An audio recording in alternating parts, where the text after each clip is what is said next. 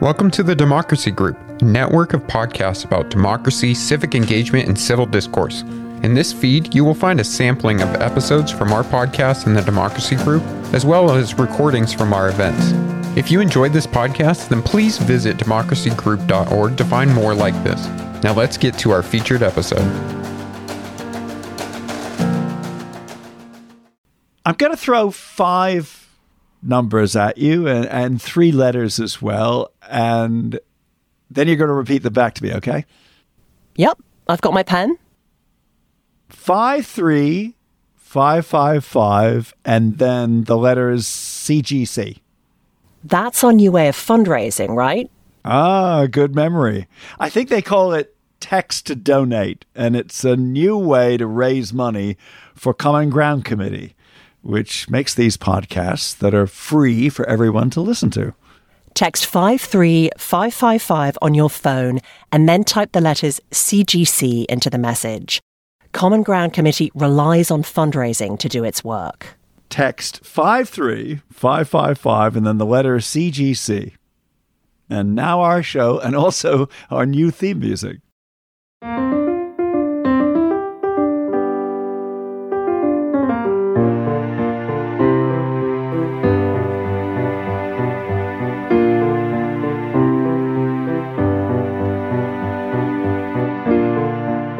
This is Let's Find Common Ground. I'm Ashley Milne-Tite. And I'm Richard Davies. We're about to have a fascinating and I think far-reaching conversation with a man who walked across Afghanistan, was a top British politician, and is now a podcaster. Rory Stewart spoke to us from London. How does our public square look from the UK, where you are? The US public square really looks incredibly divided. We saw a version of this in Brexit, so that was pretty dispiriting. But in the US, it sometimes feels as though it has some of the elements of a civil war. In our interview recorded late last month, we asked Rory Stewart about polarisation, populism, and what he learned about aid programmes that are supposed to lift people out of poverty. So it's a pretty broad-ranging interview. We also asked, how do other democracies view the current political dysfunction and division here in the US? Rory Stewart's new book is called How Not To Be a Politician. It's largely about his time as a British government minister and member of parliament. It's caused quite a fuss in the UK and is a bestseller. Okay, here's our interview. So, Rory, before we talk politics, you have led a very interesting life. You've done a 6,000-mile solo walk across Asia. You're a former British cabinet minister who ran to be the next Conservative prime minister. You have worked and lived in Iraq and Afghanistan. You've been running a charity and you have a hit podcast and you are a mere 50 years old. So what's the most rewarding thing that you've ever done?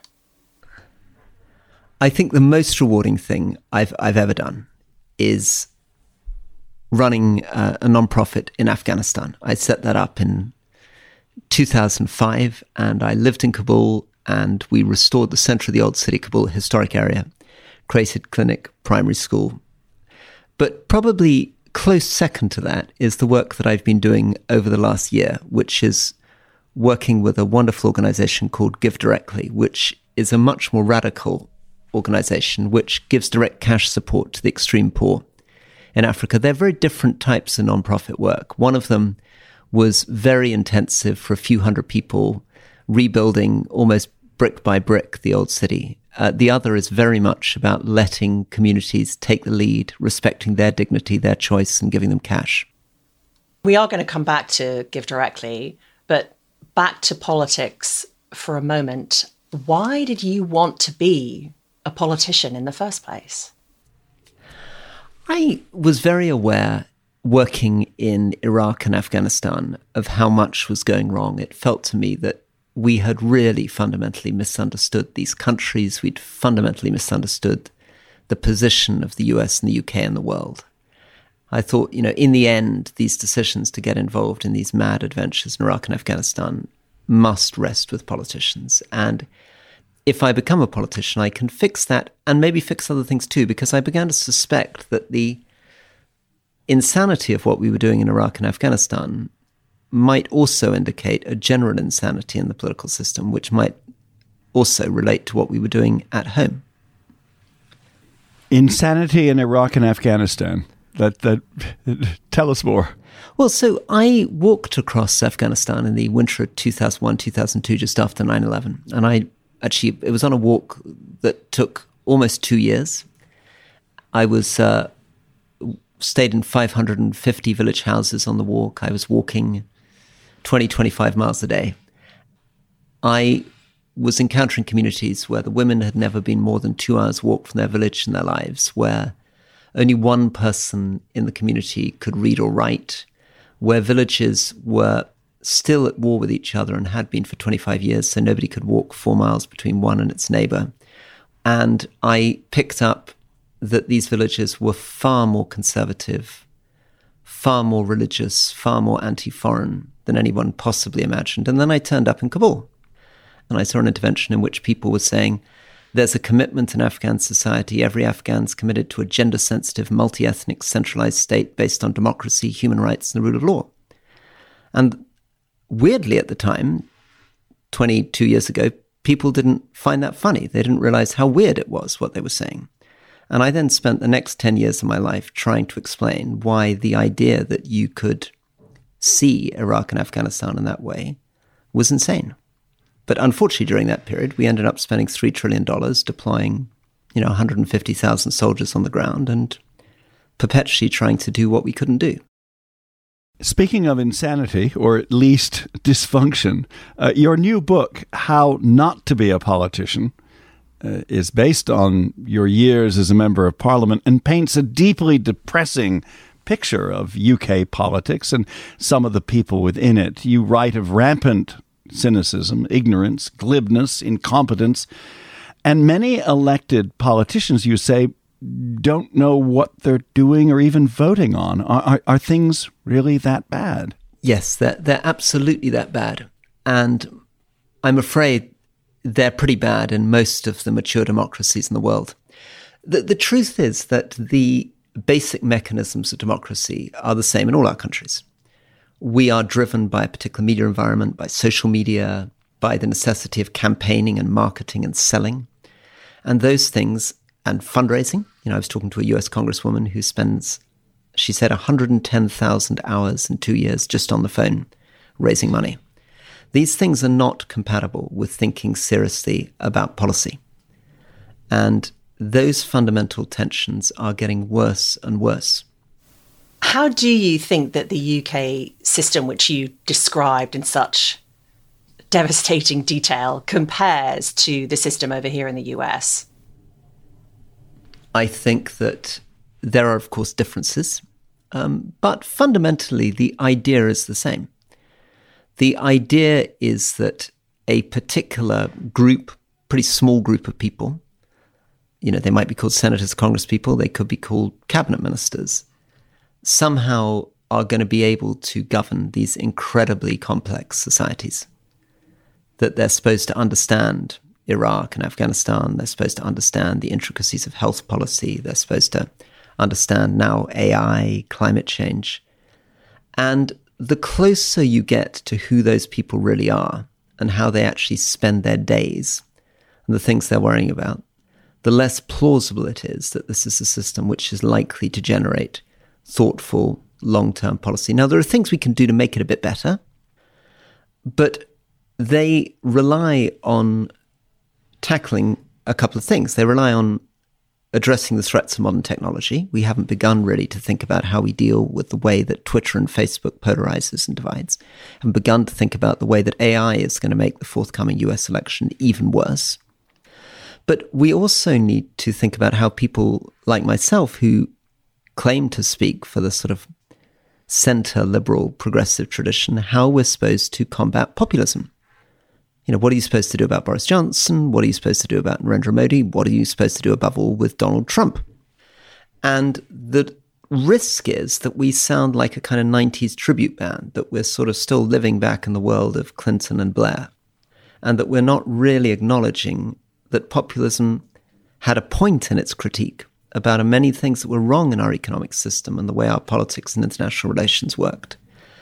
And we have to produce a different way of communicating and a very different content to our communications, very different ideas.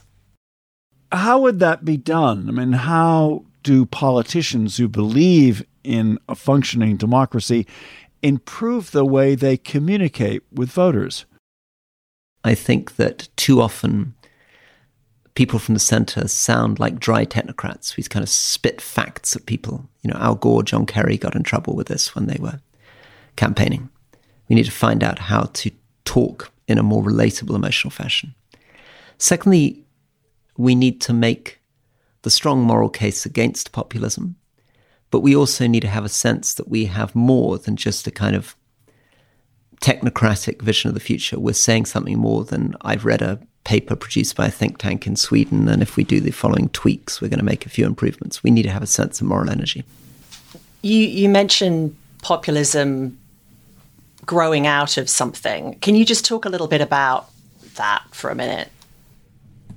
Yeah, populism, for me, is really the result of the collapse of the fundamental governing assumptions of the 1990s and early 2000s. And those were, firstly, that we had a particular idea of global trade and deregulated markets that was supposed to deliver prosperity for all.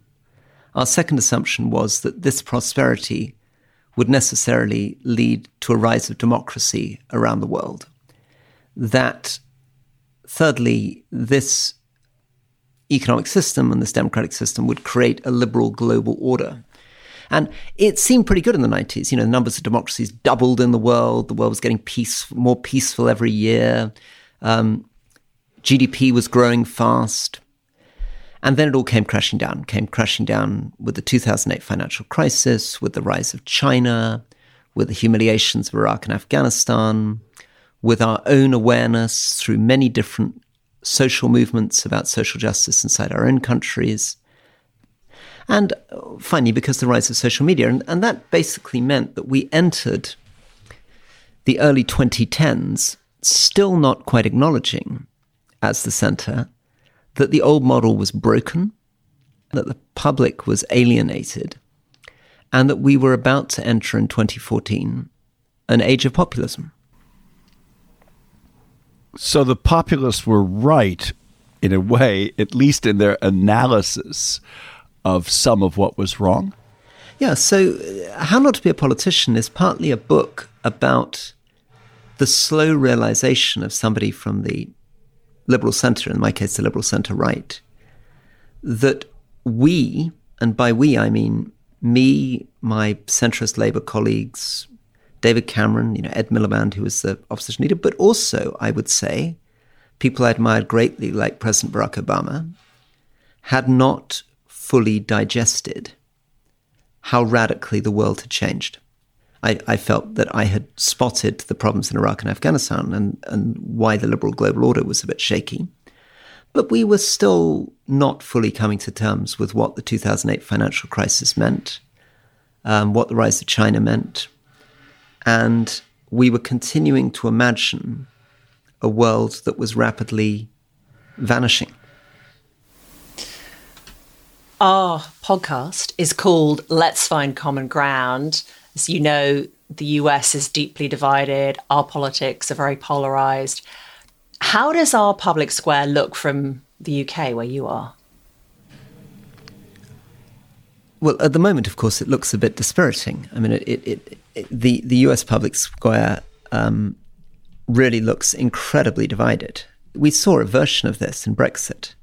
I mean, with Brexit, we saw a situation in which 50% of Remain voters said they wouldn't be prepared to speak to a Brexit voter and vice versa, and only 25% of either side were prepared to countenance their children marrying somebody from the other camp.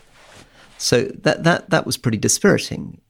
But in the US, it sometimes feels as though it has some of the elements of a civil war. I've never met such dramatic incomprehension. But the key here, I think, is communication, persuasion, and empathy. It's not easy.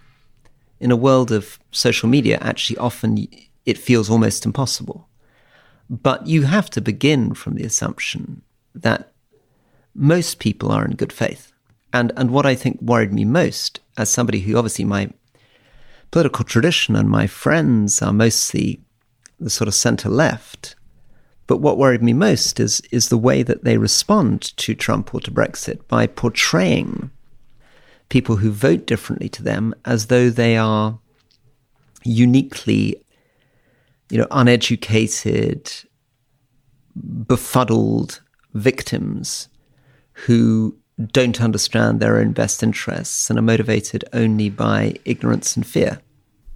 I think many people on the left, the center, even the center-right of American politics currently are in great fear of what will happen if Donald Trump is reelected, and that if he isn't reelected, that maybe things will go back to normal. How do you see things in relation to that? I think we live in a very dangerous age. I think Donald Trump is a symptom, not the driving cause. I think we live in an age where all those things that I've talked about, and particularly now the additional element of AI, create extremely rich, fertile soil for populism. It's not an accident that we can see Marine Le Pen in pole position to take over as president of France, or that the AfD is rising in Germany, or that we see all forms of left and right-wing populism spreading across Latin America. The fundamental driving force of this, of the narrative that you can speak for the people, an imagined people against the elite, not the majority of the people, but a people that you present as the real nation against the elite, that you can polarize and that you can generate extreme bullshit. I mean, sometimes it's lies, sometimes it's half-truths, sometimes it's just gross simplifications. These things remain absolute present dangers, and our systems, and this is partly what How Not To Be a Politician is about, the old-fashioned politicians are extremely poorly equipped to respond because our profession has become so saturated with media, so cynical, so tribal, so short-termist, that it's extremely difficult for us to present a dignified, moral response to populism. Rory Stewart. More of our interview in a minute. I'm Richard. I'm Ashley.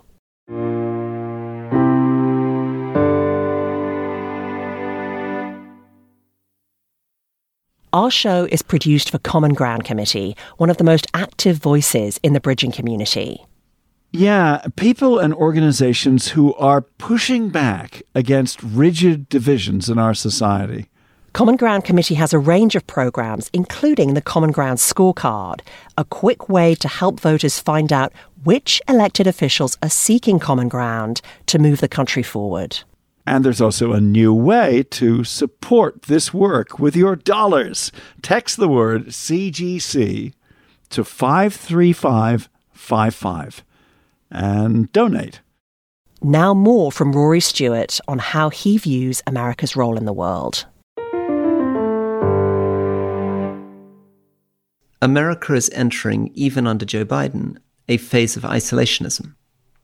It's no accident that we have had, under the Biden presidency, 7 coups in sub-Saharan Africa, that democracy is in reverse. This is not like the 90s and early 2000s where the number of democracies in the world was growing. They are diminishing. And President Biden is getting credit, rightly, for standing up to Russia and Ukraine. But the foreign policy for the middle class, I'm afraid, which is the strapline for all of this, if you look at the detail of it, has many things that traditionally we would have called isolationist. The US is no longer a confident global player. And despite all the horrors of Iraq and Afghanistan, when the US was a more confident global player in Bosnia, in Kosovo, in Sierra Leone, in Liberia, it was helping to make the world a slightly better place, and it's no longer doing that. And we're seeing some strong pushback against US funding for Ukraine from many Republicans, including Donald Trump. He really doesn't think that the Ukraine-Russia fight is worth getting into, and he appears to have said to John Bolton that he doesn't think that the China-Taiwan fight is worth getting into either. So He speaks for a very extreme, simplistic, and to many people a very appealing isolationism, because he was right about Iraq and Afghanistan. He was right. I mean, that's an unfortunate fact, right? I mean, he may have been right for the wrong reasons. He may have been right in bad faith, but he was right. Those things were complete messes. Nobody knew what they were doing. The problem is that the tendency is to lurch from over-engagement through these fantasies of nation-building towards complete isolation. That's where Donald Trump has dragged the conversation. And Joe Biden gave into that through his precipitate and irresponsible withdrawal from Afghanistan. Just going back to the personal and hopefully something a little more uplifting for a moment, which is Common Ground, you co-host The Rest Is Politics with Alistair Campbell, who was the top communications advisor to Tony Blair, and is a Labour guy. You were in Conservative politics during your career, and you're friends, right?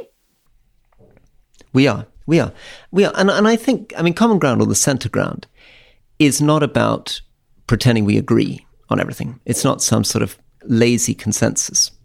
It's about an energetic tension between different ideas and different values, but where the tension is harnessed to create a vision for the future, to create a moral vision. And somebody who's passionate about the centre, I want to try to keep communicating that. What does supporting Common Ground or being a common grounder mean to you? For me, it means listening,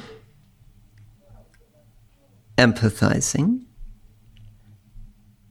and being rigorous and challenging at the same time. I don't think Common Ground comes from pulling your punches. I obviously far prefer Joe Biden to Donald Trump. I very much would prefer Joe Biden to win the election. But I don't think that means that I should exempt Joe Biden from criticism. I don't think that's a healthy way of thinking or engaging with the world. I think that Common Ground comes from nuance, comes from being able to say that your enemies get some things right and your friends get things wrong, and being brutally open and clear about this. It's a belief in persuasion. It's a belief in education. It's a belief in explanation. It's a belief in truth through dialogue. You served as a member of the British Parliament for nearly a decade, and you've said you disagreed with many of the constituents who you represented. So how did you speak with them when divisions came up? I mean, how did you handle the lack of common ground over some of the things you believed in? Well, it's important to understand, if a constituent disagrees with you, that often they're coming in to see you to have a fight, right? If somebody is has made their way to your constituency advice surgery and they've waited for an hour to come in to see you. That's a wonderful British term, your constituency advice surgery. Just to explain for American listeners that when a British Member of Parliament holds a session with local constituents, they call it a surgery. That's right? Exactly. Yeah, exactly. I remember tweeting out saying I was just going to surgery, and American following me on Twitter saying, "Oh, I'm so sorry, you know, all my prayers are with you." And so yes, exactly. So it's generally once a week, we'll sit down, clear our diary, first come, first served, sit in a town in our electoral district, and people will come rolling in to talk to us. They will come in and they will want to have a fight about how could you possibly back the Saudi bombing in Yemen, or how can you possibly defend cutting child benefit. So I think the first thing to do is to be prepared to have that conversation. Never get into the type of politics where you think, well, this person's never going to vote for me anyway, so it's not really worth it. And many of my colleagues feel that. I actually quite admired, many things I disagree with this on. One of the things I admired Mrs. Thatcher for is that when Margaret Thatcher went canvassing round doors and she found a big sign saying Labour voter, and they tried to hold her on the doorstep for 40 minutes having an argument, she would stand there for 40 minutes having the argument with all her team saying, we've really got to move on, we've got more doors to cover, and no point wasting your time on this person. So I think politics has to be about persuasion. There's a wonderful professor at Yale called Brian Garston who's written a wonderful book about persuasion, because the idea of persuasion is the democratic idea that through argument you can actually change someone's mind. You mentioned Margaret Thatcher. She was very much a conviction politician. In your book, I think you write a lot about politicians who don't particularly believe in anything. Is that a widespread problem? It is a big problem. It is a big problem. I think politicians fabricate conviction. They fabricate certainty. They want to sound clear. But real deep conviction, the kind of conviction that most of the listeners to the podcast would mean by conviction, i.e. something that you've spent many decades thinking about, reflecting on, questioning yourself on, reading about, deeply dwelling on, asking yourself, great words of the great parliamentary hero, Oliver Cromwell, ask yourself in the bowels of Christ whether you may not be wrong. That kind of conviction, I think, is very lacking in politics. In parts of your book, you do sound a little bit kinder about the US system than the British one. I think you said that when it comes to civil servants, American civil servants are more open to new ideas than those in Britain. Could you talk about that a little bit? Yeah, I think that is true.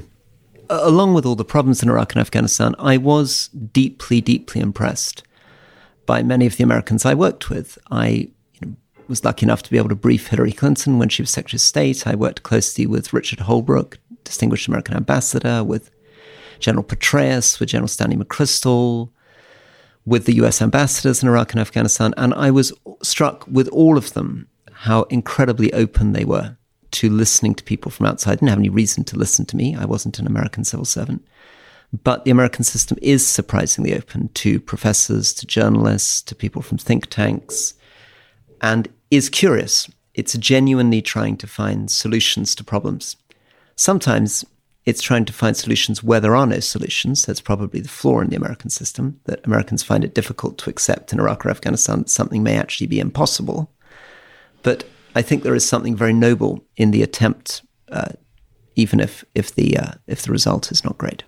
You have a background in international development, and after leaving electoral politics, you were the leader of a charity called GiveDirectly, which calls itself the only global charity that lets donors give money directly to the poor. The website says, quote, "Your donation empowers families in poverty to choose for themselves how to best improve their lives." I'm the president of GiveDirectly, and I'm moving to a new role as senior advisor to GiveDirectly. But I'm a champion of this model, which GiveDirectly does, which is to provide direct cash assistance to the extreme poor. And actually, we also do it in the United States. One of the strange things is that the evidence is now overwhelming that cash is a very, very powerful way of helping people, unconditional cash. Well, so for example, in Africa, and this was my business for nearly 30 years in international development, traditionally what we did is we had this idea, you give someone a fish they eat for a day, teach them to fish they eat for a lifetime. So we wasted a fortune, as it were, teaching people to fish, which meant that we sent out tens of thousands of people who looked a bit like the three of us to wander around African villages, capacity building, which meant that we sat there and we tried to study and survey and do needs assessments and work out what was best for the villages and then provide it for them. And it was incredibly expensive. We never really calculated how much this was costing or what the result would be if we took all that money and just gave it in cash instead. Starting 10 years ago, people began to study this. And the result is extremely uncomfortable. And I discovered this when I turned up to see a GiveDirectly program in Rwanda. Turned up, and they had given the village, scattered through the houses, $70,000. Now, $70,000 is really nothing. I mean, a traditional village development project would cost you $1 or $2 million. And you turn up, and in 3 months, because everybody's got $700 per household, the electrification has doubled from 40% to 80%. Livestock ownership has doubled. Nutrition's improving, bone density's improving, stunting's improving. Every house has a new roof. Everyone who doesn't have a latrine has a latrine. Small businesses are exploding. The economic benefit we then find in other studies, the surrounding area is $2.50 for every dollar you put into that village. $2.50 of benefit is flowing to the surrounding areas, because it turns out that The problem with the idea that three of us are going to turn up to teach someone how to fish is that generally they either know how to fish, but just don't have the money to buy a fishing rod, or they don't want to fish, they want to open a bakery. And the key point about giving someone cash is you are respecting their individuality, their knowledge of their own conditions, and their ability to fix their own problems far more cheaply and smartly than we can for them. And have you been able to measure results from your own charity, from GiveDirectly? Yes, we found benchmark studies in which direct cash giving is outperforming nutrition programs on nutrition. It's outperforming youth business training programs on youth business training. It's outperforming education enrollment programs on education enrollment. But of course, it's doing that simultaneously across the board. It's the same dollar is doing all those three things at the same time. So I suppose that we were talking about evidence and curiosity. So one of the questions to the US system, for all my great admiration of the US system, is why is USAID not doing this abroad? Why are you continuing to pay farmers in Idaho to grow maize, ship it at huge expense halfway around the world, drop it on people in South Sudan who then are forced to sell the maize in order to get cash to buy the tent that they need? Why is it that in the US, instead of following a lot of the data that we have from Europe on the impact of cash on the poor in the United States, are you still going around giving food vouchers, which again, people sell to get the cash they need? I mean, the whole thing is a completely bonkers system. So I have a huge admiration for the US system, but I also have some sort of, I see these highly intelligent, dedicated people somehow not really following the evidence. Is there a broader theme here?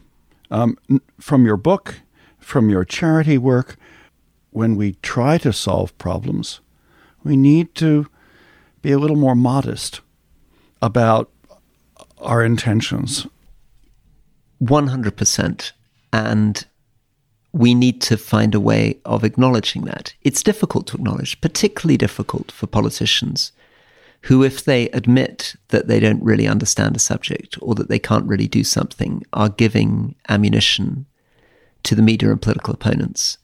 But we have to find a way of acknowledging that we are not superheroes in some childish fantasy, that we are mature individuals living in a grown-up world, and that all of us have deep limits to our knowledge, our power, our legitimacy, that we live in societies that have never been so wealthy, never been so healthy, never been so educated, where our voters and the recipients of our programs often know far more about their own conditions than we could ever do.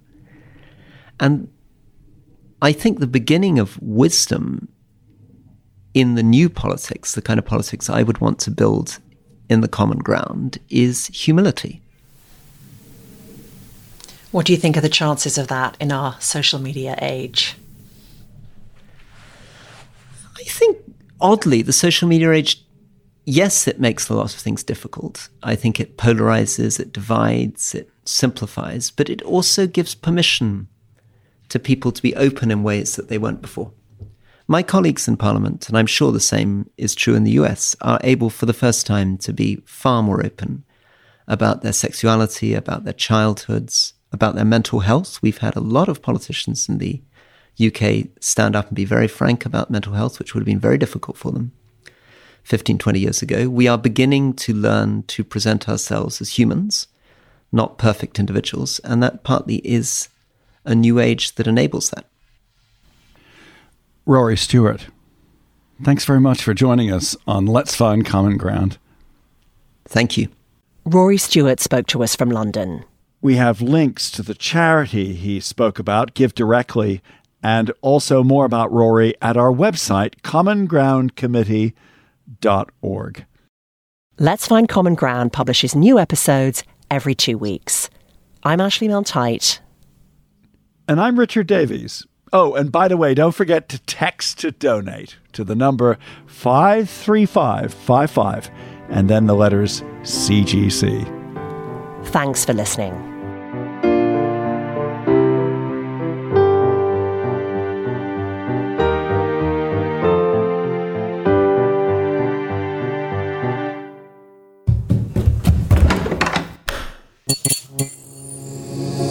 This podcast is part of the Democracy Group.